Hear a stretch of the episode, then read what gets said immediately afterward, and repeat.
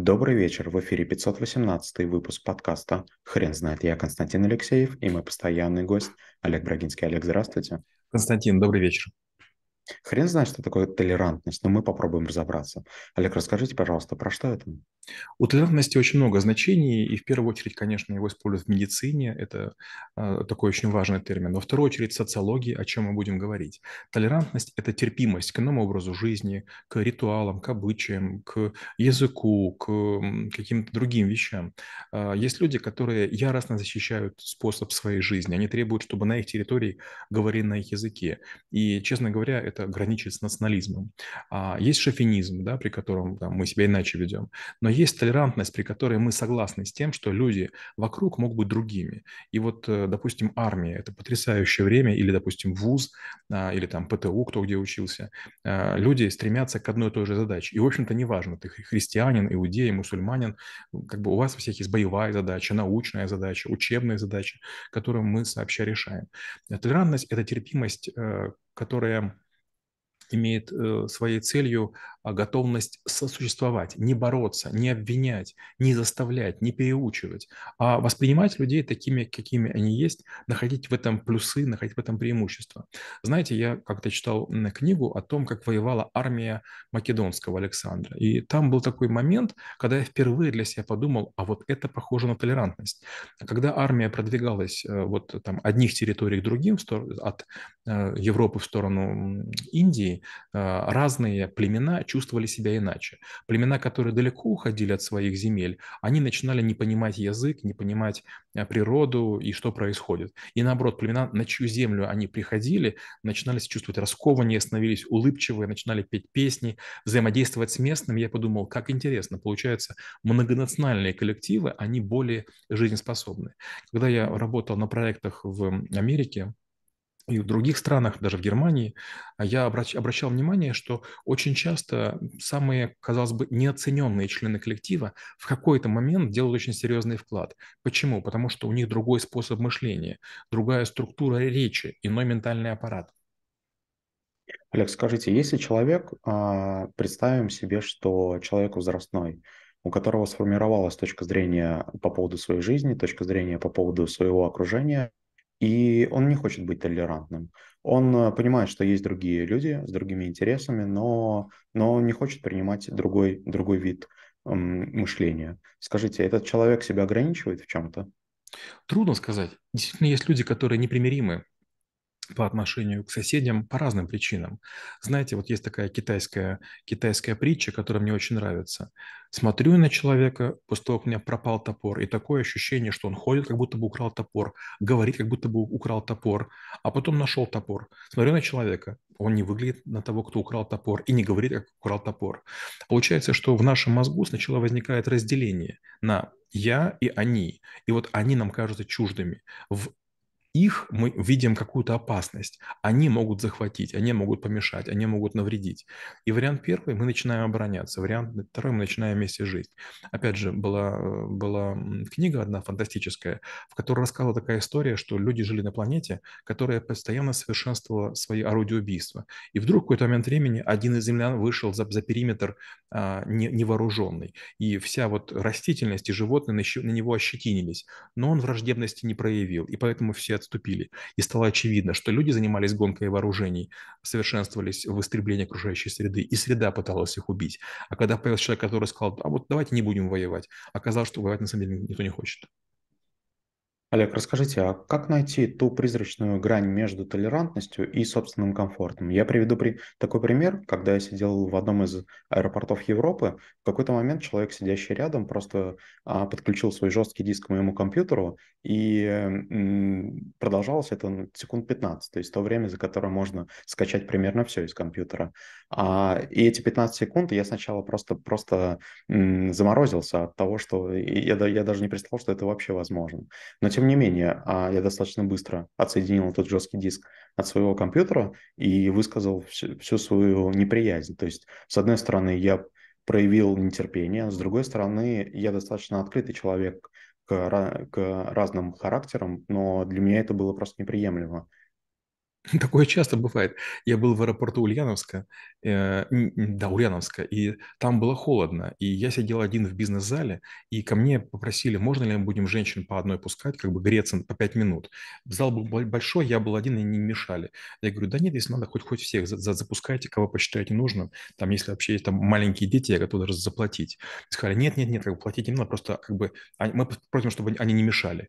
И да, стали заводить женщин, пять человек, чтобы они грелись в бизнес-зале. И вдруг одна девушка тоже проходит прямо ко мне и включает свой телефон в мой а, ноутбук. Я говорю, зачем? Она говорит, зарядить. Я про себя подумал, потрясающе. У меня ноутбук на- находится на сдыхании, там уже режим энергосбережения. У меня осталось 17 минут.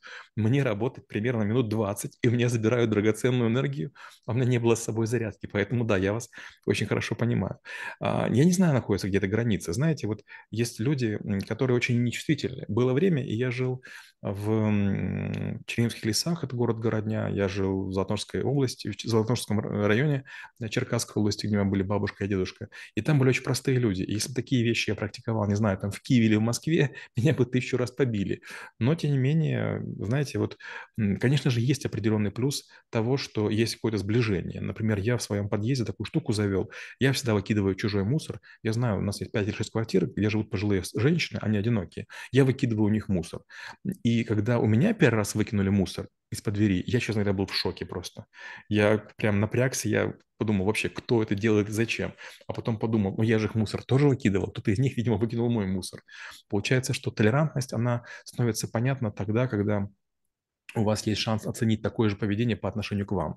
Допустим, вам не нравится, что, допустим, там люди говорят на своем языке, да, и вы говорите, вы там в такой-то стране должны говорить на таком-то языке, но высока вероятность, что в другой стране вы будете говорить там на английском, и на русском скажут, говорите по-индийски, а вы его не знаете, и возникает вопрос. Сейчас у меня есть пару товарищей, которые переехали в Казахстан, и тоже они говорят, казахи требуют, чтобы как бы мы говорили на казахском, а мы-то не можем, теперь мы, наверное, не будем в Москве требовать от них, чтобы они говорили по-русски.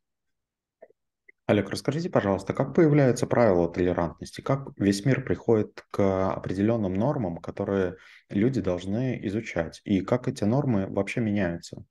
Честно говоря, для этого нужны очень серьезные усилия. Во-первых, нужна гендерная толерантность, во-вторых, расово-национальная, в-третьих, толерантность по отношению к инвалидам, к особым детям. Знаете, вот многие вещи нас не касаются. Мы вечно жалуемся на жизнь, но не понимаем, что у кого-то есть сложная история. Скажем, есть дети, которые очень громко разговаривают, потому что плохо слышат.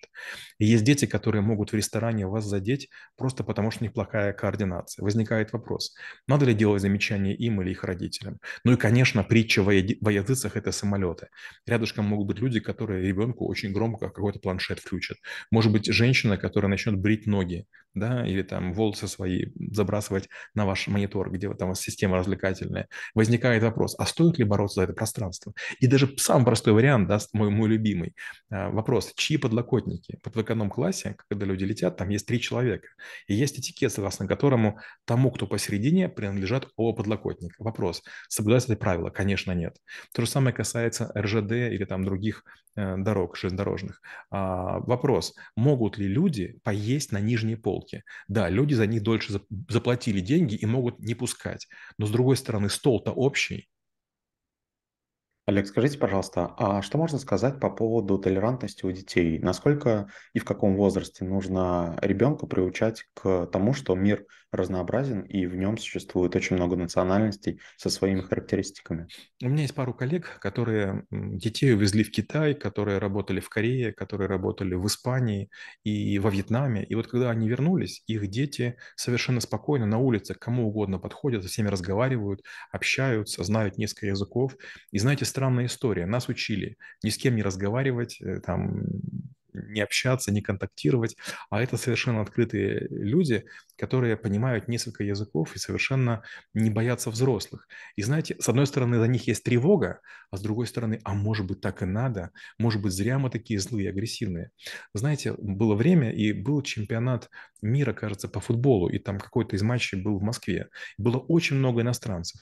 И я помню, мы с супругой гуляли по Мясницкой улице в центре, и парочку иностранцев как-то вот я чувствовал, нужна помощь. Я подходил и рассказывал, подсказывал, объяснял. Мне, естественно, не нужны деньги, я не гид, я не, не какой там. Мы были очень прилично одеты. По нам видно, что как бы, ну, мы не, не бомжи. Но некоторые иностранцы прямо от нас убегали. Они говорят, dangerous Russians, да, русские, опасные русские. Хотя на самом деле я, я украинец на самом деле. Олег, а что можно сказать по такому специфическому вопросу, как гендерная толерантность? Можно ли а, понимать, что появляется, особенно в западном мире, достаточно большое разнообразие а, гендерных типов, но все-таки внутри иметь а, четкое и понятное разделение на мужчину и женщину? По этому поводу мне очень нравится выражение Майкла Тайсона, который такую фразу сказал. Я считаю, что мужчина должен спать с женщиной, а еще лучше с двумя. И я знаю, что у меня есть очень много знакомых, которые э, работают в Европе, в Америке, они меня ненавидят, но я очень негативно отношусь к гомосексуалистам. Я совершенно спокоен к лесбиянкам, не знаю почему, но я как бы... У меня есть много знакомых лесбиянок, э, у них нет какого-то такого неправильного поведения. Но, к сожалению, а, по разным причинам, вот мы в центре супруга работаем, иногда бывает такое, что у нас есть контакты с вот такими нетрадиционными людьми, моя супруга реагирует нормально, я всегда ухожу, я не могу с ними общаться, я не знаю, в чем это э, проявляется, но мне почему-то неприятно, мне почему-то страшно. С другой стороны, опять же, я знаю пару людей, очень таких крутых врачей, которым я это готов простить. Я как бы стараюсь их избегать, я стараюсь с ними за руку не здороваться, я стараюсь с ними рядышком не находиться, в кадр не попадать. То есть я признаю их мастерство. И, конечно же, я понимаю, что в этом я не прав, но все равно я традиционалист. Я считаю, что вот э, пола есть только два.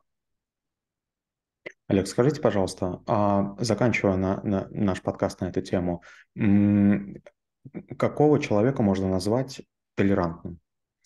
Если честно, наверное, наиболее толерантными я бы назвал людей, которые работают в гостиницах и в больницах. Я частенько наблюдал такое, что а, они были вынуждены переступать через себя. А, скажем, особенно вот в Дубаях я несколько раз видел, как э, служащих крутые гостиниц, в первую очередь, я имею в виду кемпинские, а, обижали постояльцы и как-то оскорбляли. И, честно говоря, это было очень несправедливо. Но они были на своем рабочем месте и вели себя очень толерантно. А, похожая история я наблюдал в Шарм-эль-Шейхе, в Ридс-Карлтон. Тоже там был один такой метродотель, ему он работал лет 10, я его знал очень долгий срок, тоже парочку раз наблюдал в разные периоды, в разные годы, как он э, конфликты всякие улаживал, и я удивлялся. Просто, знаете, есть странные люди. Вот мы сейчас с супругой были года два назад на Мальдивах, и, честно говоря, было очень тяжело быть толерантным. Мы арендовали очень большую виллу президентскую, и мы в конце концов решили с нее не выходить. Почему? Там была, допустим, семья арабов, а, значит, жена, муж, у них, видимо, две нянечки и детей человек пять. И вот что делали их дети? Дети после того, как заказали еду, а это гостиница, где нет шведского стола, то есть любая еда стоит там, ну, выше 100 долларов, выше 100 евро, вернее. Что делали дети? Дети иногда заказывали лишнюю еду для того, чтобы ее по столу размазать размазать. То есть, представляете, там 2-3 стола составляют, да, и они по ним, значит, всякие там свои спагетти размазывают слоями. То есть они заказывают еду, чтобы персонал унизить. И, честно говоря, я понял, что вот я не готов это терпеть. Хотя персонал как бы улыбался, мирился и делал вид, что ничего не происходит. Я бы, честно говоря, вот если бы это была моя гостиница, я бы их в черный список бы свои деньги бы отправил домой. Олег, спасибо. Теперь на вопрос, что такое толерантность, будет трудно ответить. Хрен знает.